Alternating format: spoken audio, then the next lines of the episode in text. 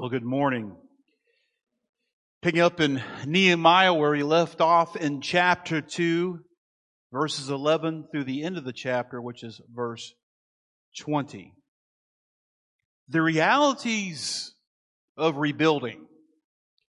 The talk or speculation of rebuilding or restoring is motivating, it's inspiring, and it's exciting to talk about.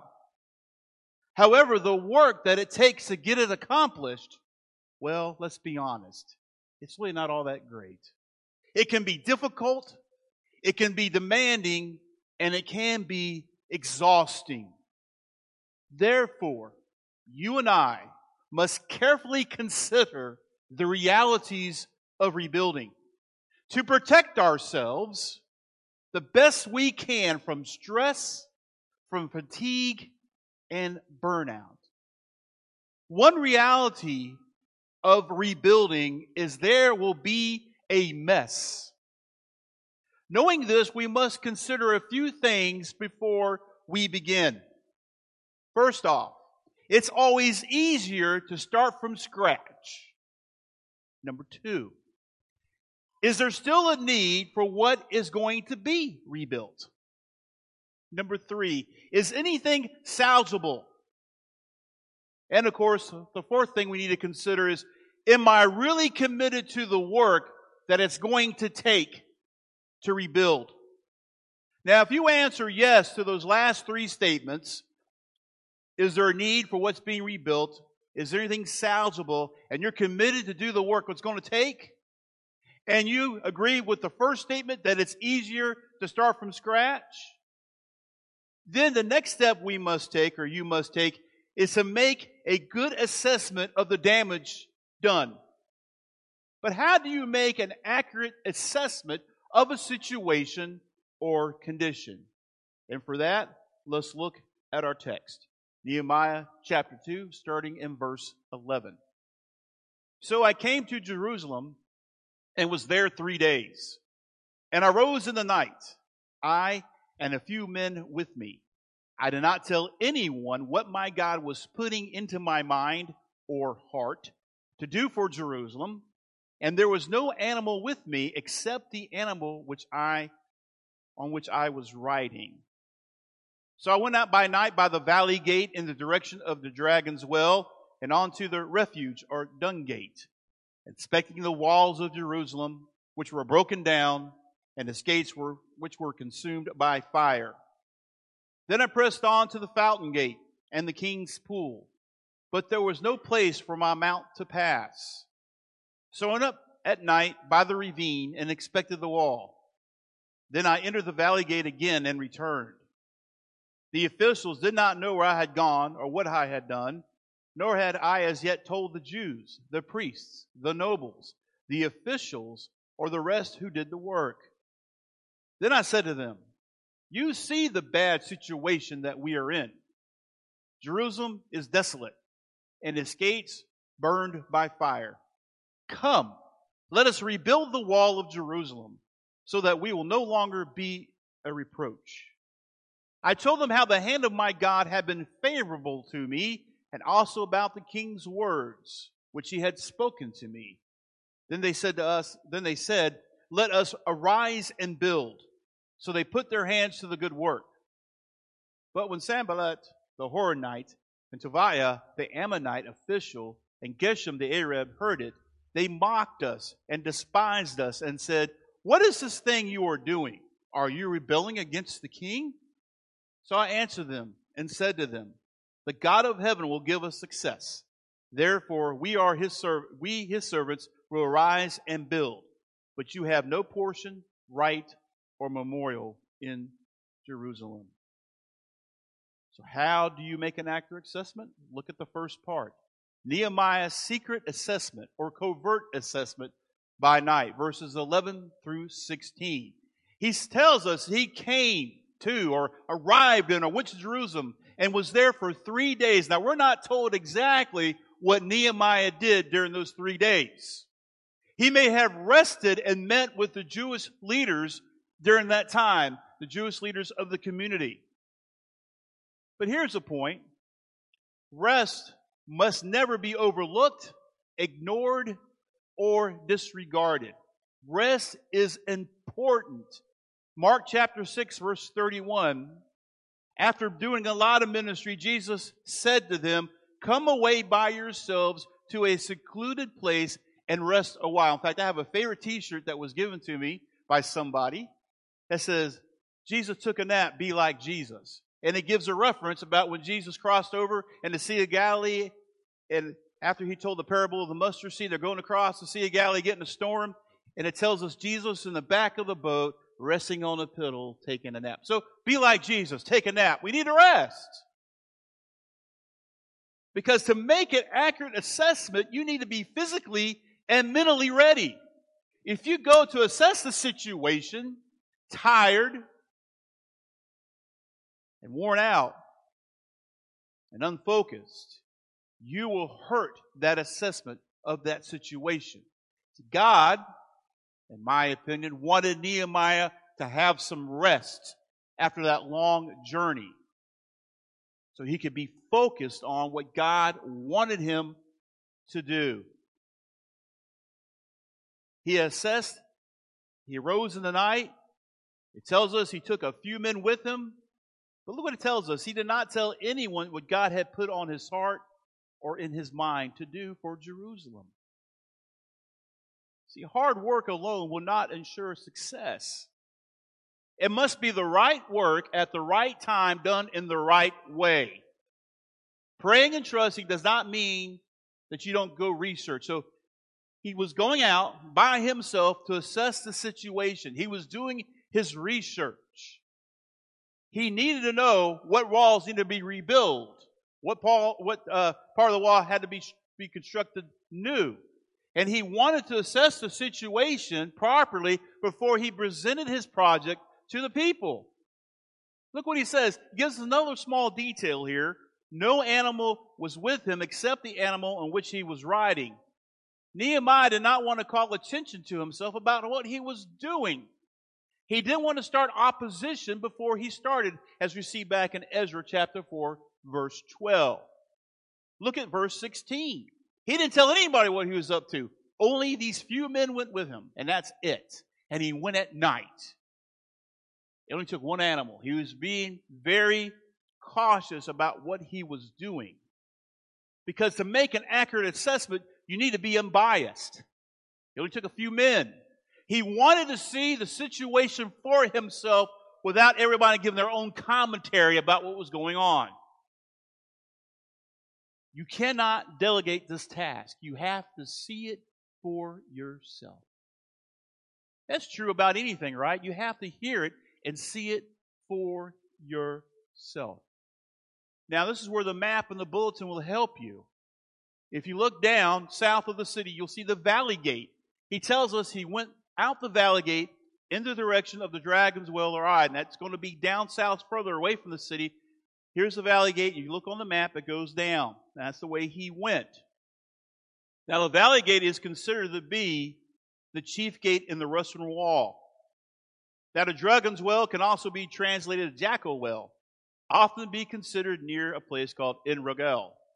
And that eye, as some translations render it, could be referring to another landmark. But you can see, I want you to get a picture of your mind. He came out of that valley gate heading south. And he started going to your left, I'll be, uh,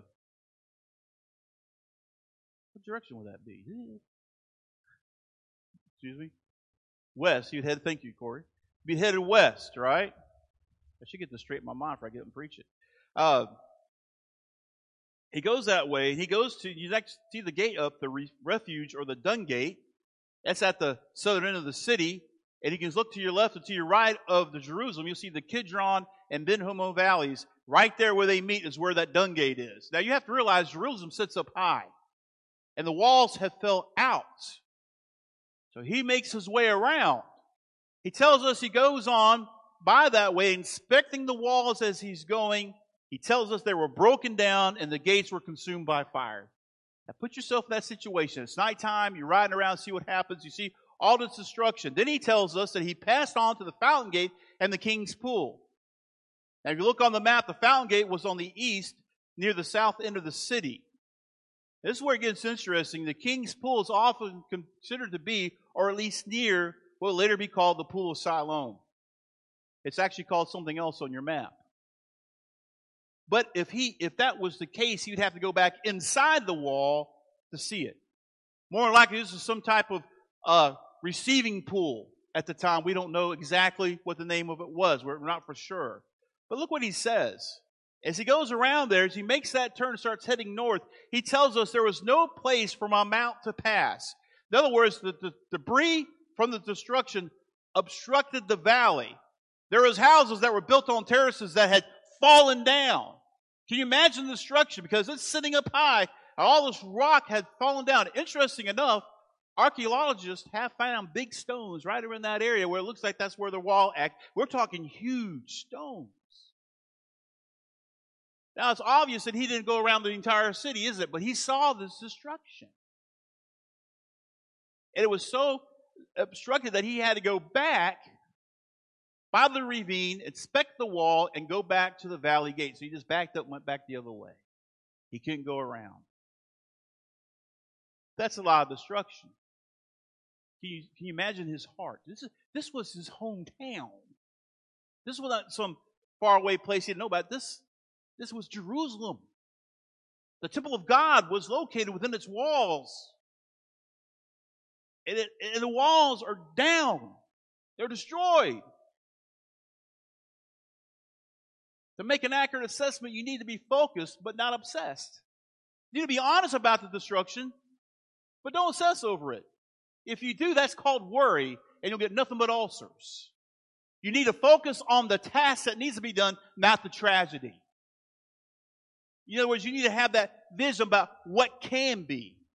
Yes, the destruction was bad, but let's stay focused on the task. So after he makes that assessment of that part of the wall, he presents his challenge in verses 17 and 18. Because the reality of rebuilding is there's going to be a need for workers. Someone needs to do the work. Now, when you know that you can't obviously rebuild by yourself, here's some questions you ask yourself. Is this of God? Is anyone feeling burdened by rebuilding? Am I willing to deal with the people and find out who they are? If you answer yes to all three of those, you need to ask God to place those people in your mind, the people who are gifted and talented for the task at hand. Can I just throw something at you? When I pray, God, bring people this way, I'm asking God to bring specifically people who can come who are gifted and talented to help us build the kingdom of God. Yes, I want the lost to come. Yes, I want the lost to hear the gospel. But I know we need people who are gifted and talented to help make that happen. You think you're here by circumstance, coach? Uh-uh. I prayed to get you here, brother. And the rest of you. Because we need people who are gifted and talented. God, lead me to those people. That's what we must do when we rebuild. You need to be honest and accurate about what's going on. Talk about the challenges that await Forestburg Baptist Church, but don't assess about it. Talk about, uh, can I just put it this way? Our best days are not behind us. Our best days are yet to come. We long for the old days. Oh, I wish it was like, that's great what God did. Because what God did proves to us and gives us confidence that He can do the same thing in the future. Nehemiah was able to discern the proper time to present this building project. He knew how to motivate people. And he used four incentives. Look back in the text, verses 17 and 18.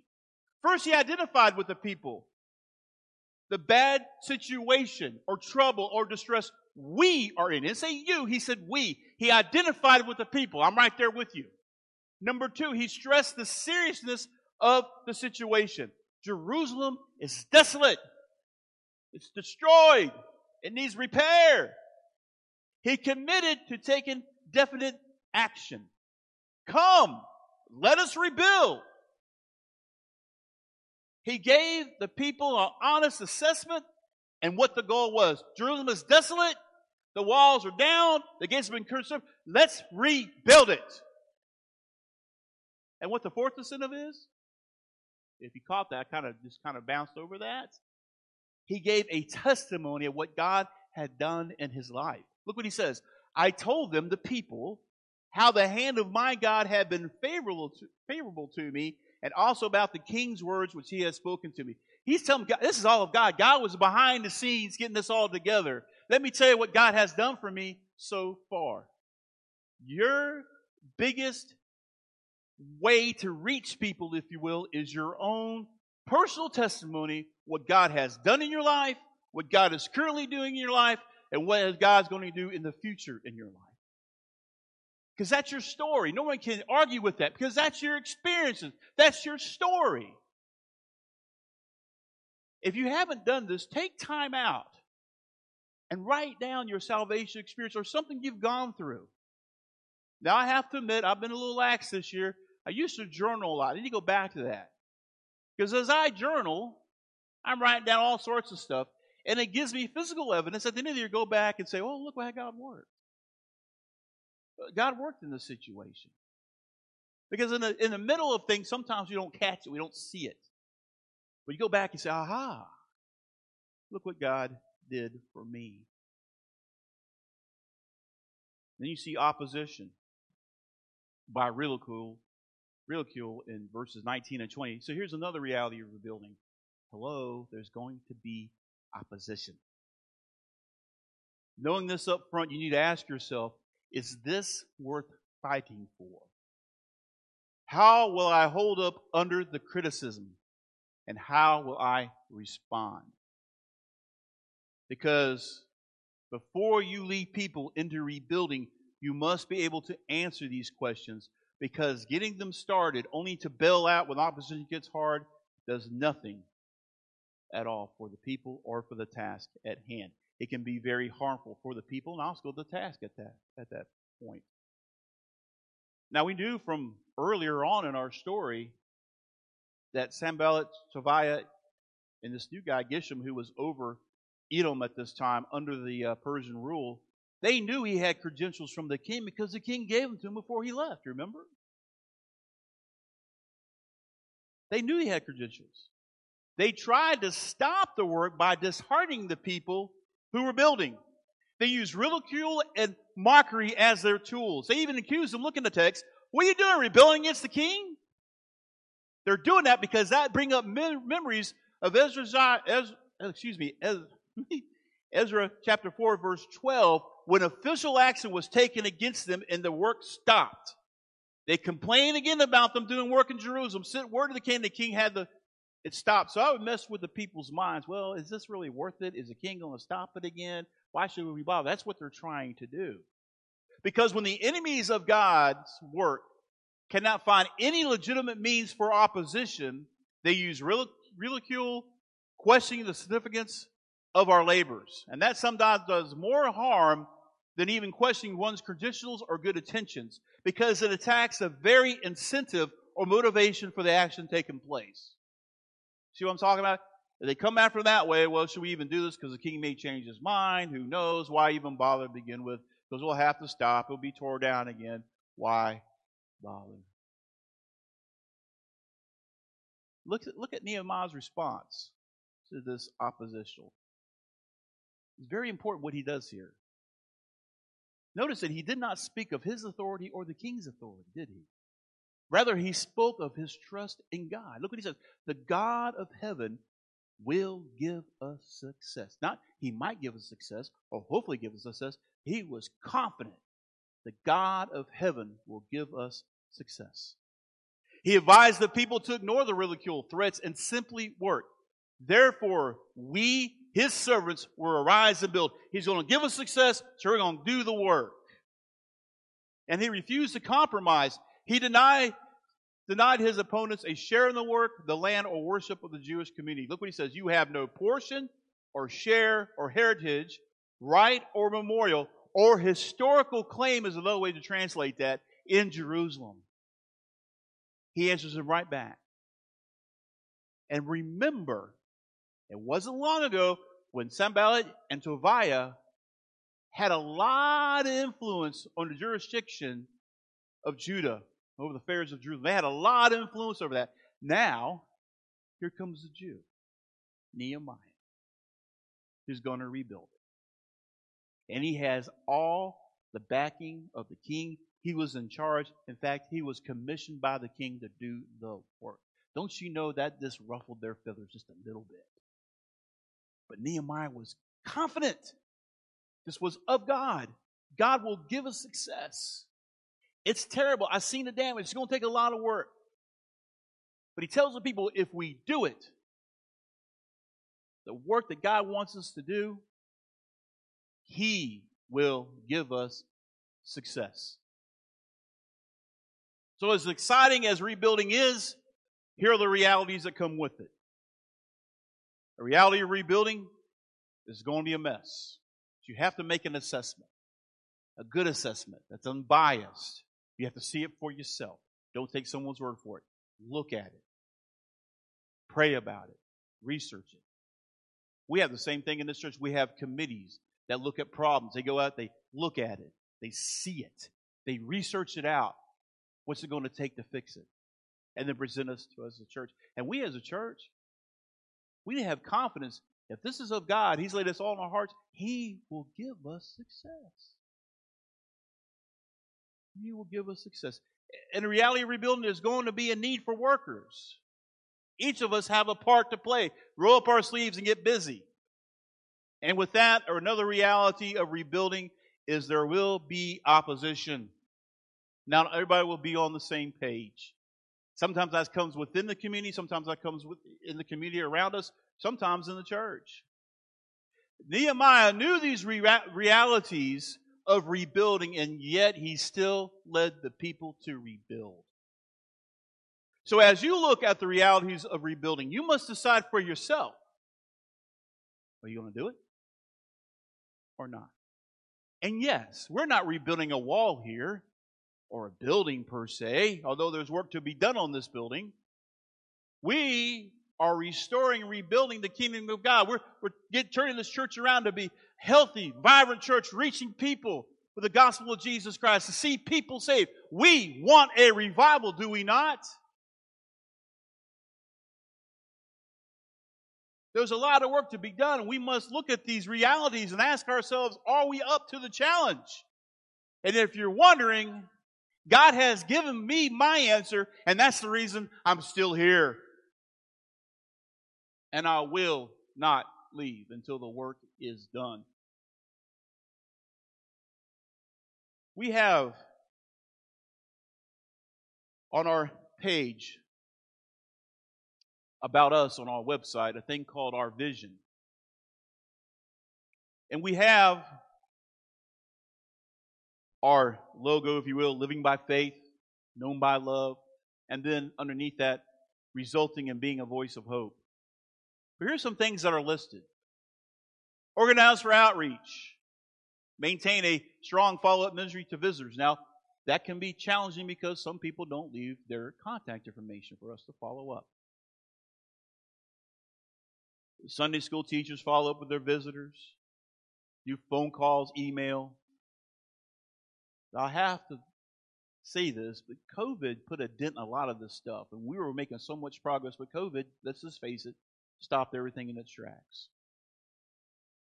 Provide training in personal evangelism and the way the master is listed here. That's only one way you can do it. Teach you how to share your testimony, how to clearly articulate the plan of salvation, and how to lead a person to faith in Jesus Christ. Because that opportunity may not come on a Sunday. It may come out when you're shopping in Walmart or something. You never know when God's going to bring you that situation that you can tell somebody and lead them to Christ. Develop, maintain, and increase awareness and involvement in missions. Continue to enhance involvement, image, and visibility to our community. Maintain a welcoming ministry to the people moving to the area. Discover real needs in the community, both physical and spiritual. Strengthen Bible study and discipleship ministries. Cultivate excellent leadership. These are just a few things that are listed. Now, our text is talking about a group of people who are building the walls of Jerusalem. But there's some principles here I believe we can pull over and put into our contemporary situation today. There is good work going on in this church. Come up on a Wednesday night, see Blast. VBS is coming. How many kids we got signed up for VBS? 53, last I was told. We have a young adult that's taken off, but it's hit some hard times. COVID, COVID took a hit on everything. But I'm telling you, as God is my witness, there's still work to be done, and I know God will give us success if we just keep our eyes focused on Him and the vision that He has for this church. Like I said, God has given me my answer, and I'm still here. I'd like to close with this illustration. This is a long time ago. You'll see a picture of this guy, James Corbett. You should see a picture. Here he is. In 1892, he became the first boxing heavyweight world champion. Get this. He won by knockout in the 21st round. 21st round. Now, to give you some context, boxing matches today, the longest they usually go is 12 rounds. They might be a little less. Normally, the longest is 12 rounds. Each round is three minutes long. This guy went 21 rounds. This is what he had to say about the art of being a champion. Quote, fight one more round. When your feet are so tired that you shuffle back to the center of the ring, fight one more round. When your arms are so tired that you can hardly lift your hands to come on guard, fight one more round.